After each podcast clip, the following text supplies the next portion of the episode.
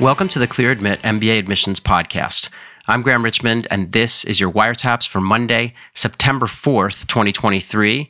I'm joined by Alex Brown from Cornwall, England. Alex, how are things going?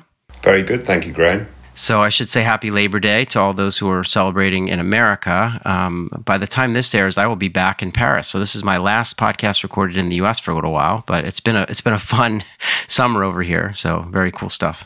Yeah, you, you've been over there all summer, right? Basically, yeah, yeah. yeah. very good, very good. Um, so, what's going on in the MBA universe? I guess we're now we're really into it with deadlines, and I did want to give you a plug. I know you've returned with the week ahead series. You know, it's like a column we run. Is it every Monday, Alex? You want to talk about that? Yeah, yeah. So during the season, we run the week ahead just to alert folks of the upcoming week, which are the deadlines and, and what's going on. And this upcoming week is really the beginning of round one deadlines. Last week, yes, Cambridge Judge had a deadline, and um, maybe there's one or two other uh, bits, but this week the heavy hitters are really sort of at the fore with Wharton and, and Harvard. Um, have round one deadlines as well as um, a couple of early decision deadlines mm-hmm. from right. Um, Duke and um, and and Darden and London Business School has a round one deadline over over in my neck of the woods. So yeah, so I think the ball is really starting to roll now for round one. Definitely. And speaking of those early deadlines, we had a really interesting question on Livewire the other day from someone wondering, like, I guess Darden has this early action that's either binding or non-binding, depending on what you which box you tick. And you know, they were kind of wondering what the exact difference is. And so I did a little digging for them. Um, and you know, it turns out that if you're binding, basically what it comes down to is that you agree to withdraw other applications once you've been accepted, and that you pay, I believe, a six thousand dollar deposit. It's non refundable. If you're non binding, you don't agree to withdraw other applications and you put down a $4,000 deposit coupled with a $2,000 deposit sometime in February. So it's all these deposits. The, the question that the person was asking was, do I still lose the money if it's non binding? And the answer is yes. Any deposit you make to a business school once you've been admitted, you're not getting back. I mean, that, unless you, you know, maybe if you don't show up and you have some health issue or whatever, maybe. But if you're withdrawing your app or, you know, going to another school, you don't see that money back. Yeah, absolutely. And, and, you know, we, we know the big player in this space has stopped this um, behavior, as, as, you might want to call it, Columbia, because they used to be the early pioneer yeah. of these sorts of early decisions and binding. I've never been a fan of them. Mm. I understand them. Yeah. Um, and yeah, um, I'm sure the schools have good reasons for doing it, but but um, but but anyway, yeah. it's it's all good. Yeah. And if you pay a deposit, you don't get it back. Right, right. So anyway, we're off to the races with the deadlines. Uh, in terms of events, this Wednesday at noon Eastern, uh, we're doing one of our Real Humans Insights events where we're sitting down with current students. I think they're all second year students uh, from Booth, NYU, Berkeley, and Yale SOM. So that'll be a lot of fun. It's kind of an Ask Me Anything format. You can sign up for that by just going to bit.ly forward slash RH webinar five. It's actually the fifth Real Humans webinar we've done. Um, so it's RH webinar five. That's the number five, not spelled out. Um, in any event, join us for that. That should be a lot of fun. And then we, right after that, we kind of roll in. Well, I guess it's in I think it's the second week of September, we kick off our essay series. And that's really for people who are going to be writing their essays and either focused on late round one deadlines or, or round two.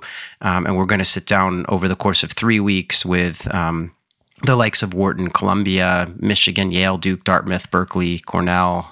The list goes on. I'm not going to read it all. There are a lot of schools joining us.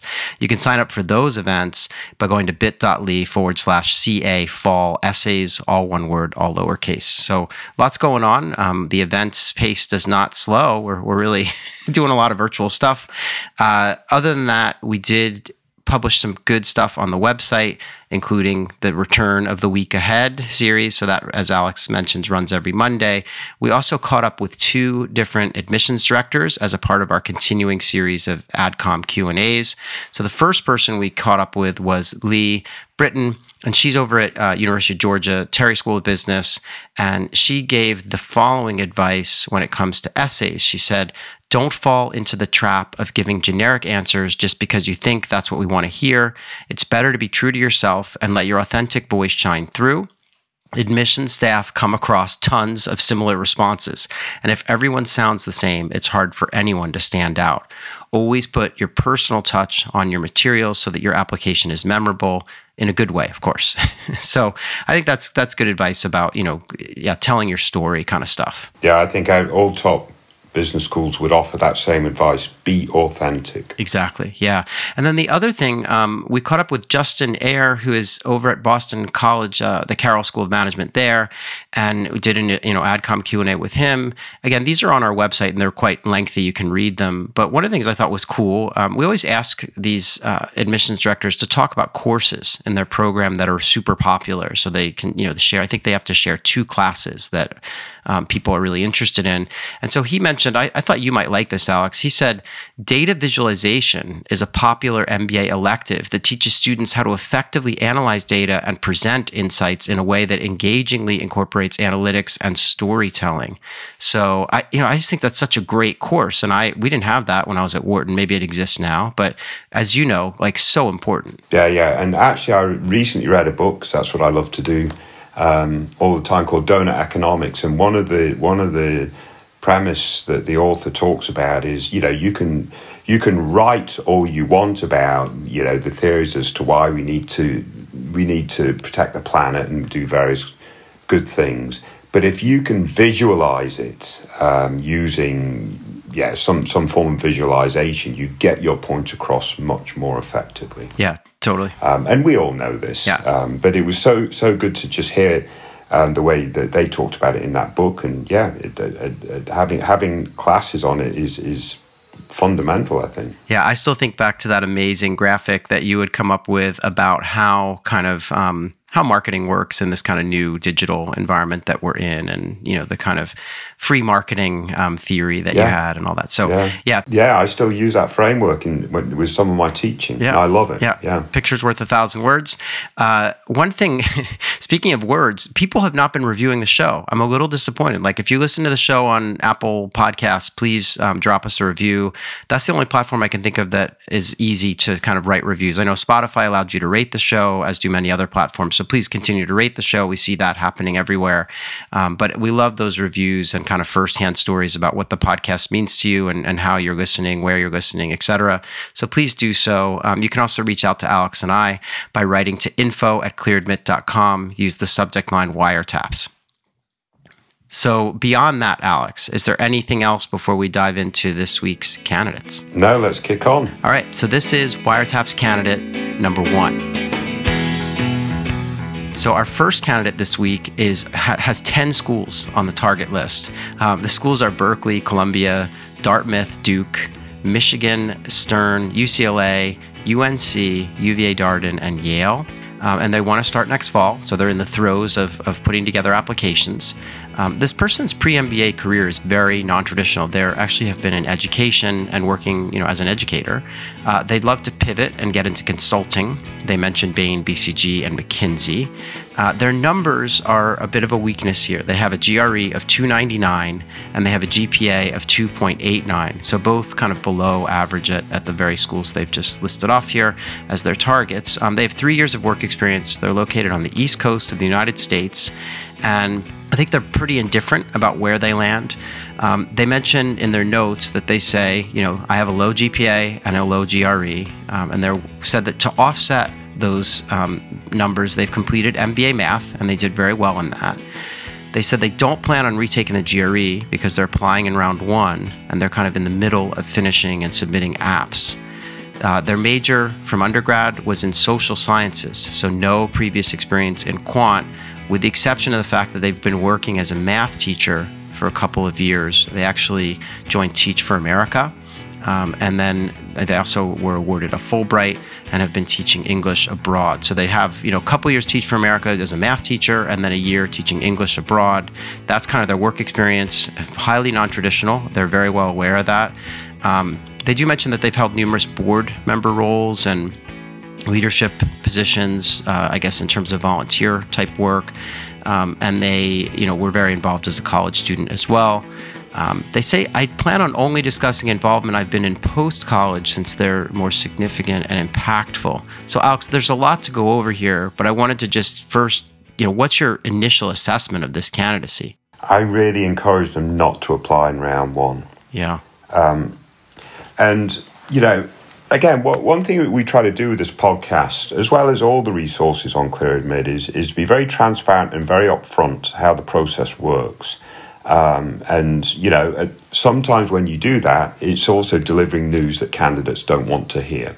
Yeah. Um, but if, if they take it on board and then respond to it, it may be helpful in, in the longer run. For this candidate, round two, you know, the difference between applying round one and round two for this candidate will be obviously if they applied in round one, they would hear their news sooner. Um, but as a non traditional candidate, um, they're certainly not going to be overrepresented. So, so their chances of admissions in round two are going to be the same as their chances of admissions in round one. Right. If they had the same profile. What I'm suggesting is they delay everything to round two and really focus hard on retaking this GRE um, and pulling it up um, reasonably significantly, quite frankly.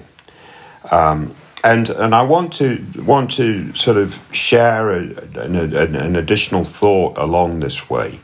Um, there's no um, argument to be had in the admissions process saying I got a 299 GRE, but I have no quant background, and I know if I had some quant background, that score would be much higher and therefore when I get into the MBA, I'll be able to improve rapidly. no, yeah. ADCOM is not going to buy that at all. They want proof prior to someone beginning the MBA because the first quarter is very rigorous. Any of the programs on their target list, that first quarter is going to be very rigorous. They need folks that are ready mm-hmm. for that level of rigor. So uh, I'm not saying that's exactly the, the, the, thinking of this candidate, but I sort of read between the lines that they sort of thinking, well, the 299 is not so bad if you consider the fact that I've had no quant sort of rigor um, thus far, or something like that. Anyway, the point is, um, yes, Teach for America, that could be perceived very well. They got a Fulbright scholarship to do some additional um, work abroad. Um, they they're on boards. They do lots of stuff in their out of work activity, which does actually sound really good. So let's assume all their non traditional stuff really helps them stand out. That will have no impact and no way to elevate their um, academic profile, their, their, their, their quant profile. That really needs to be sorted yeah. before they apply, Graham. And, and I say this very sort of in a very straightforward fashion because I really don't want them to apply in round one. Yeah, no, I, I agree with you. I think um, one of the things I did is I was thinking this candidacy from from another angle, which is you know let's remove the numbers for a second and focus on you know like you said work experience and outside activities. And so you know if I'm giving them kind of grades for outside activities, it sounds like it's an A. You know, very active as an undergrad. I'd, I'd love to know more about that, and I do want to caveat that I think they might be misguided about not sharing undergraduate activities in their applications. Many schools actually ask specifically for you to list your undergraduate activities. Um, and so, you know, obviously, if they're writing an essay, maybe they focus on more recent activities, that's fine. But I, I would want the school to know all about all these activities if possible.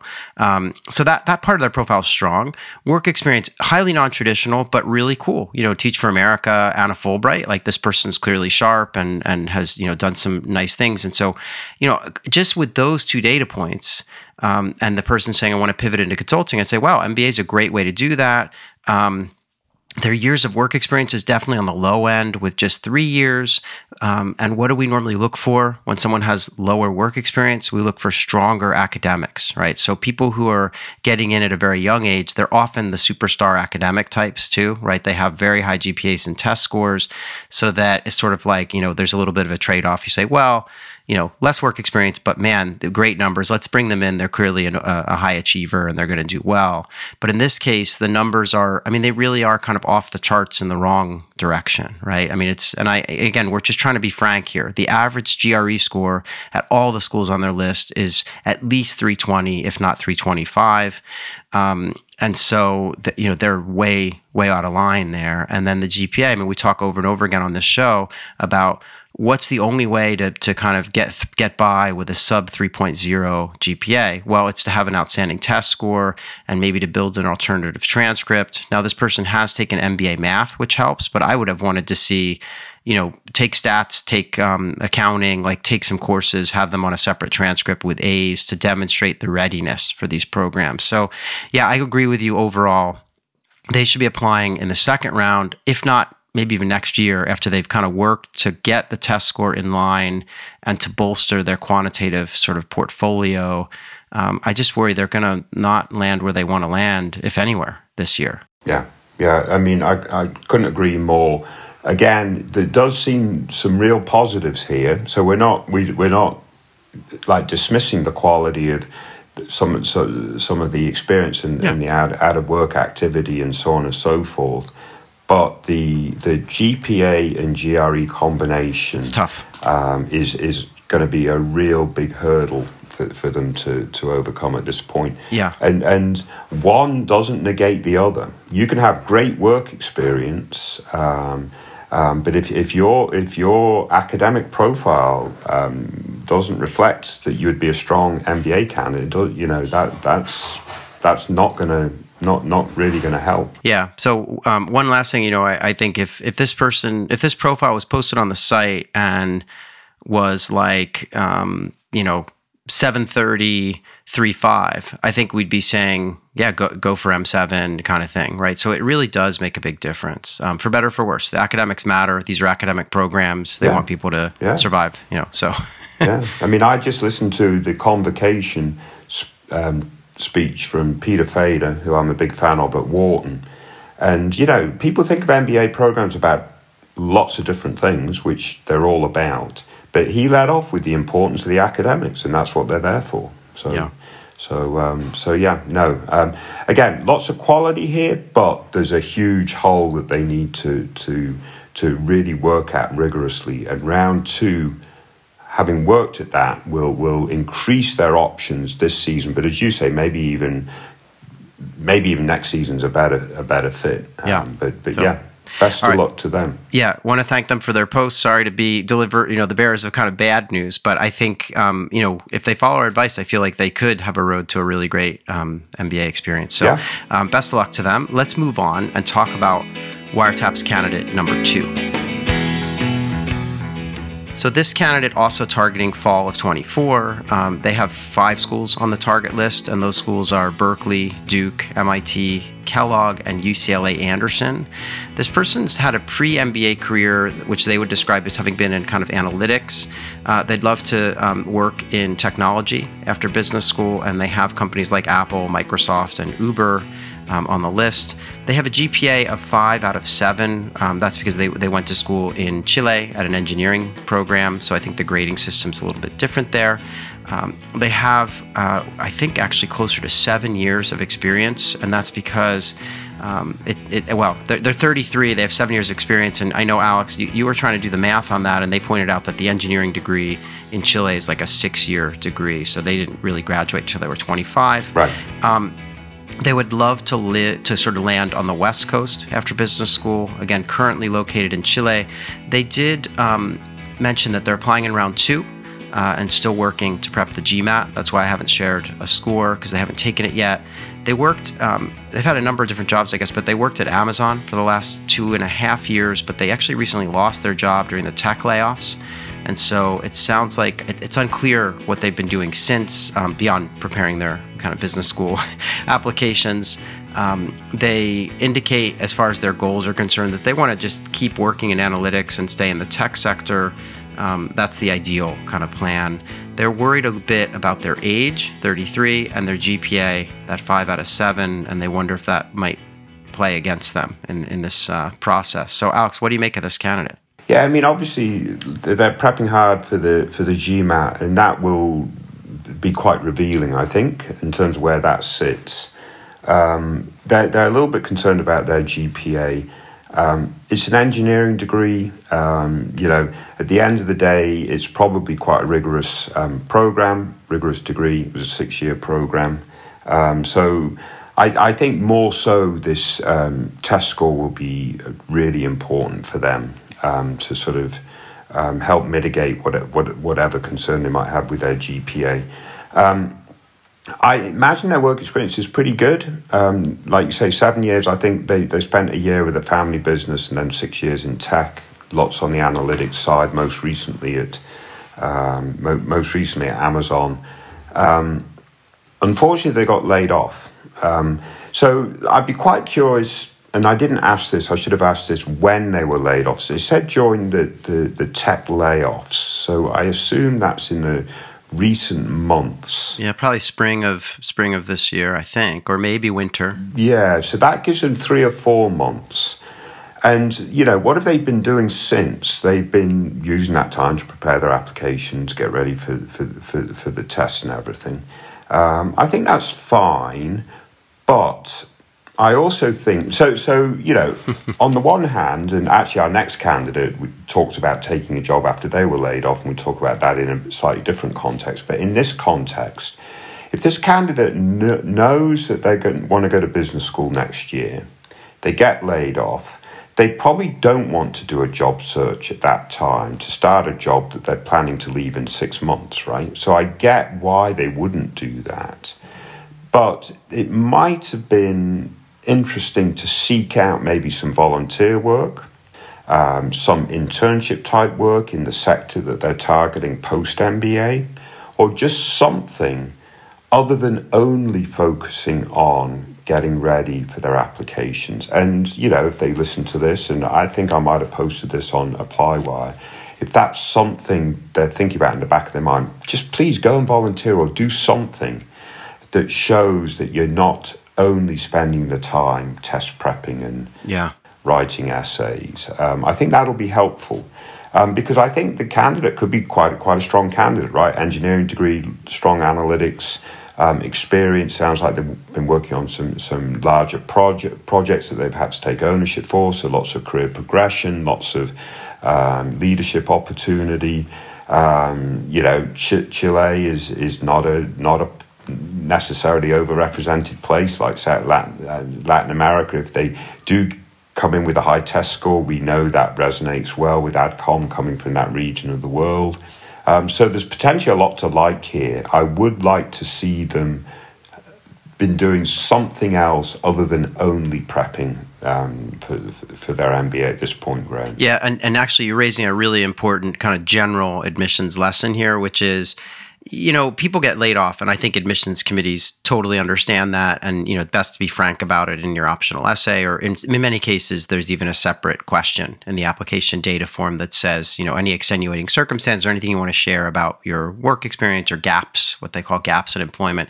So, but but you're absolutely right. The, the, danger in saying, "Well, I lost my job, and since then I've been working to apply to business school, so prepping for the tests and writing the essays, et cetera." Um, the danger there is that remember, most people applying to business school are juggling a full-time job while doing it. And so it doesn't always yeah. look good if you're sort of like well i took time off to do this. So um, when everyone else is juggling it. So i, I think um, as you say, it would behoove them to demonstrate that they've been doing something. And and for all we know, maybe they have. Like maybe they are doing some volunteer work or they're, I don't know, training to run a yeah. marathon or do, doing something that just shows that they're active and that they're not sitting on their couch, right? So um, I will say, given that they're 33 and given that the GPA is not jumping off the charts or anything, that yeah, the test score is going to be probably pretty important. Um, I'd love for them to, you know, aim for somewhere around the average at these target schools they have on their list, which we're probably talking, you know, at least 720, 730. Um, it would be great. Now, they are from Chile, where the test scores may run a bit lower historically, so they may have a little bit of wiggle room, but certainly clearing the 700 barrier is going to be important, I think, for this candidate. Yeah. So, um, in any event, really interesting background, and you know, hopefully they're um, you know making the most of this sort of time away from from the workplace and, and doing some other things too. I want to thank them for sharing their profile and wish them the best of luck as we move on here. But let's talk about Wiretap's candidate number three. So our third candidate this week is again looking to start school in the fall of 24. Uh, this person has uh, Tepper, Johnson, Fuqua, Ross, Kellogg, Chicago Booth, and UNC on their target list. Uh, they have been working as a in kind of program management um, from an engineering. I guess they did some engineering work, or maybe it's a, a, marriage of the two. We'll learn more in a moment. Uh, they want to get into consulting after business school. Their GRE score is a 326, and their GPA is a 3.8. Uh, this person has seven years of work experience. They're located in Chicago and they did their undergraduate in electrical engineering, then started their career at a very large uh, Fortune 100 aerospace and defense contractor, working in engineering, and moved from engineering into project management. So that's where the um, marriage of those two uh, occurred. So they've, you know, typical sort of trajectory here, where you start as an engineer and move um, to gain greater responsibility. Um, after five years, they left that role uh, as a project manager to join a digital manufacturing software startup as a program manager and they plan to stay there for a bit um, and I and, and move into like a consulting role in, in that same space or maybe go to business school. Lo and behold, the startup went bankrupt last year and they had to quickly find a new job because they were getting married and wanted some income, obviously. So they mentioned they kind of had to do some networking and they landed at a satellite operator in their aerospace and aviation business unit, again, as a program manager. Um, they have a nice salary.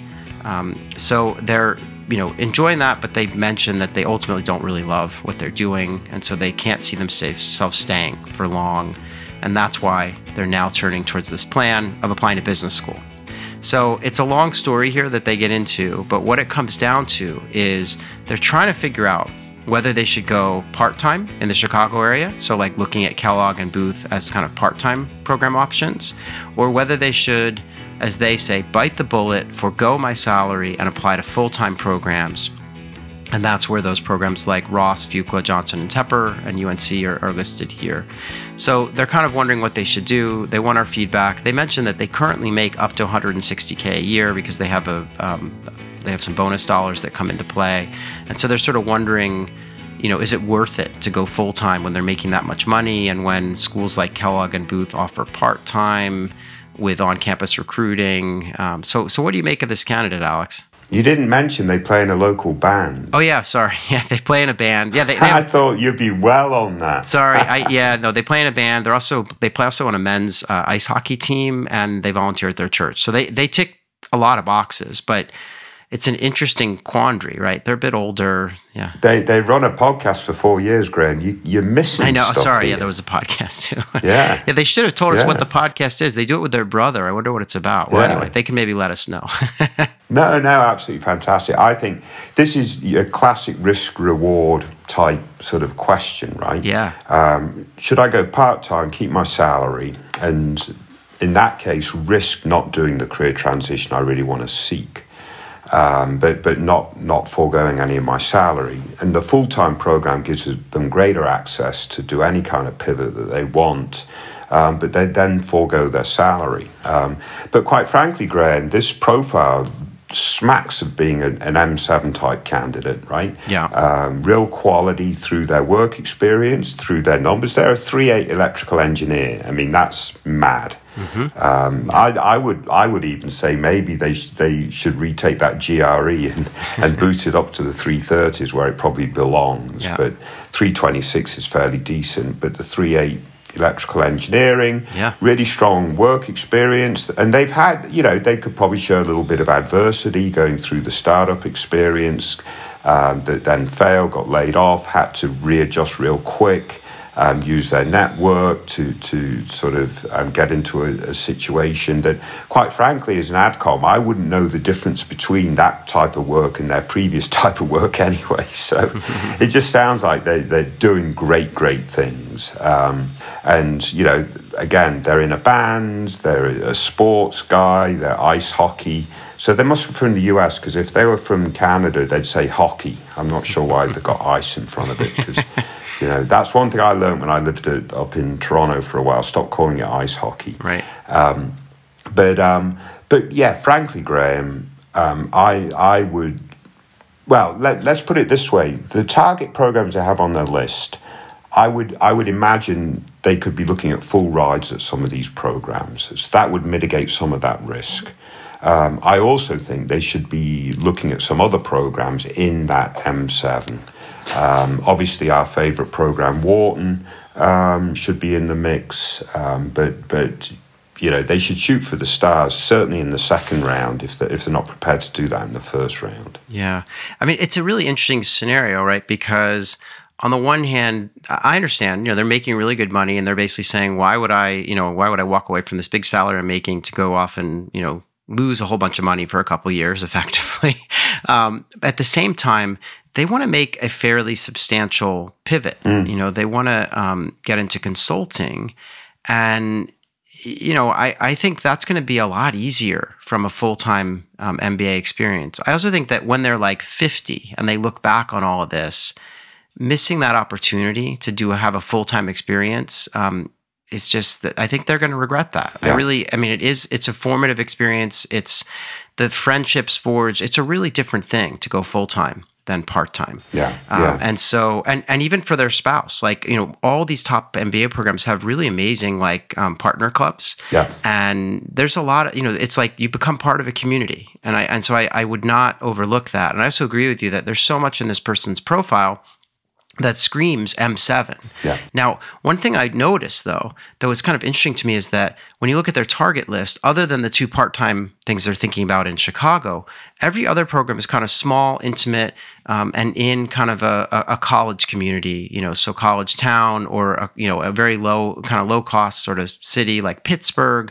Um, you know, so I, I wonder if some of that's in play here, if they're looking for you know, but but then you know they don't have Dartmouth on their list for some reason, right? right. So it, I'm, I'm, trying to understand the list, and you know, I do agree though that it, you do, you know, I would probably apply to full time for the the schools in Chicago if they don't mind staying in Chicago, um, or if they're looking for you know a real different experience getting getting out of Chicago, then yeah, like you say, Wharton. Even I wouldn't rule out Harvard.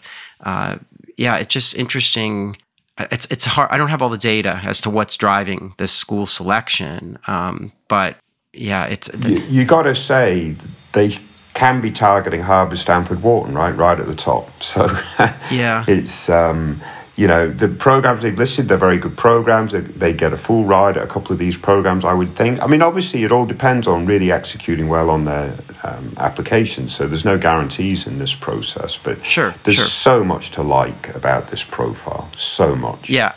Yeah, I agree. And I mean the fact that they, you know, they lost their job, right? But they quickly yes. pivoted and landed another and they're earning a lot of money. Like they're yeah. clearly someone that companies are are, you know, they're sought after. They've had no trouble kind of finding new work. So yeah, and and you know, as you said, they they run a podcast, they play in a band, they play ice hockey. Like this is a, a well-rounded, um, you know, candidate, and so yeah, I can't help but think that you know, I mean, I don't know. There's there's schools like MIT. There, yeah. I mean, there are many other schools out there that they could be looking at, and yeah, I encourage them to have some conversations with students. There are plenty of people going to business school who are making a lot of money before, yeah. and you know, I, I, don't know that many of them say, "Oh man, I shouldn't have done that." Um, so anyway, yeah, it's a, it's an interesting quandary, but I lean towards go for it, top school, full time um, and don't look back. And I think that they and their partner have a great time. Yeah, and and don't try to make the ROI based on that first year coming out of the MBA. This is something that's going to shape the trajectory. 10 years 20 years post mba right so right um, yeah exactly because it'll be yeah they they could make the argument they're going to lose money yeah. and that it'll be many years that they'll be losing you know because they're going to um, to slow down by starting school but you're right. It's not it's not the the initial. It's it's 10 years from now when they're starting a company and trying to raise funds or and have yeah. that amazing network because they've been in a full-time close-knit sort of network. So in any event um, that's our advice. Uh, obviously we'll see what i'd love to know what happens so if they can keep us posted. And one one final thing and again not to belabor this point but doing a part-time mba program isn't trivial right? Right. So you're still at work you're having to then commute to take classes or, or however that works, and they, they have a young family. Um, the and I'm not trying to put them off that part-time route route necessarily, but that's a it, it takes longer because you're doing it part-time, so you're yeah. going to be involved probably for about three years, and it's going to be a lot, a lot of work um, over that that three year period. The the completion rates, or whatever you call them, for part time programs is generally far lower, far lower, right? Yeah. Because it's just difficult. yeah. So so. Um, I, I, I think that this is such a quality profile that they need to go all in. Yeah, agreed. So, anyway, I wish them the best of luck, and hopefully they'll keep us posted on how this all turns out and what they decide. Uh, but thanks for picking these out, Alex. A lot of interesting kind of general lessons about ROI or about you know the need for quantitative chops as you enter business school, and even you know which rounds. I mean, just a lot of classic um, things to discuss today. So appreciate your time on this. We'll do it all again in one week's time when I'll be back in Paris. Um, so I'll see you then. Very good. Best luck, everyone. Stay safe.